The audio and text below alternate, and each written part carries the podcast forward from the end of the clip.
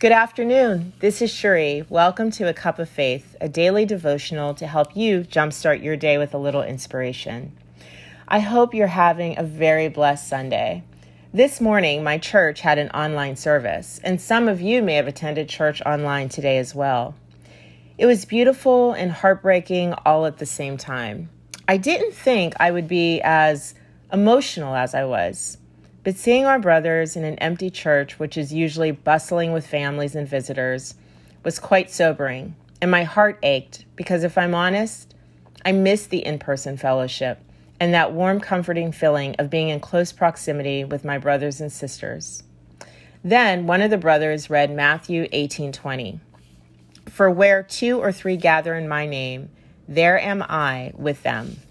It reminded me that worship was never about the physical building, but about our focus, which is always centered around God. The building is a place to just gather. I'm going to be brutally honest. I'm embarrassed to say I've taken for granted the freedom to attend church. Today, as I listened, tears rolled down my face when our brothers started singing the hymns. I was convicted it hit me how blessed I am to be able to worship freely, to fellowship with one another, to attend Sunday school, to take communion together, to give each other a hug or a handshake, to raise our children in the church, to have a conversation after service with a sister who would give me godly counsels. All those beautiful acts of being a Christian that I thought would always be available to me. See, being a follower of Christ and being able to fellowship and worship with one another is a sacred and an extraordinary privilege. We are all thinking about how our daily life is going to change after COVID 19. But this afternoon, I'm thinking about how my spiritual life will be transformed. I got comfortable in thinking that the church would always be there, meaning the physical aspect and gathering.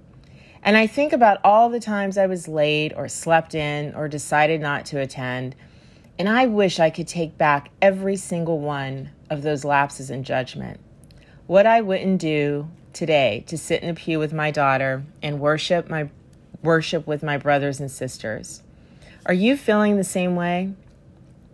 I think we're all experiencing the sober reality of how quickly our way of life can be snatched away. But isn't God still good? God gives us the capabilities to still connect with one another. Maybe that way isn't ideal or what we're accustomed to, but He is the waymaker and He is still making a way.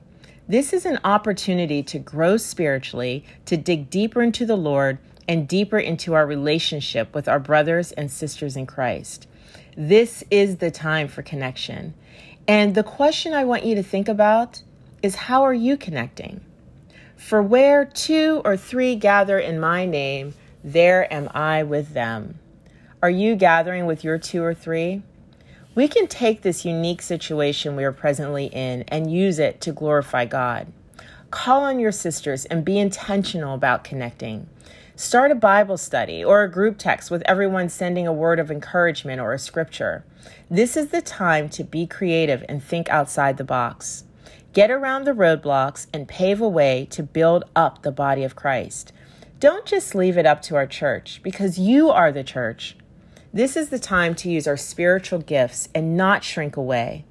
In this time of adversity, we are called to rise to the challenge. Be the Christian soldiers that you are and find a way to unite on this battlefield we're currently on. Today, what I witnessed was the reflection of God's love of a people who are determined to continue to worship with one another, whether in person or on video. I have never been so grateful or proud of my brothers and sisters in Christ. I think after this pandemic, our faith will be strengthened, our resolve to glorify God deepened, and our love for one another will be more transparent. If you are feeling helpless, I encourage you to pray Ask God to reveal how you can connect with one another to glorify and worship Him. We don't know why the world is in the state it is, but I do believe that it is the opportunity to unite as a body of Christ and let our light shine to encourage one another and lift the church up, and most of all, to honor God. Here are some scriptures to meditate on Psalm 102 22. Isaiah 34 16, 1 Chronicles 16 23 through 31, Deuteronomy 10 21, Psalm 75 1. I will end today with Matthew 12 30. He who is not with me is against me, and he who does not gather with me scatters. Ask yourself are you gathering amidst the scatter, amidst this time of social dis- distancing?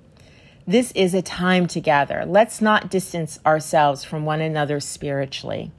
Gather together with a heart to worship and be the one body that unites in our love for Jesus. Have a blessed day, and I'll talk to you tomorrow.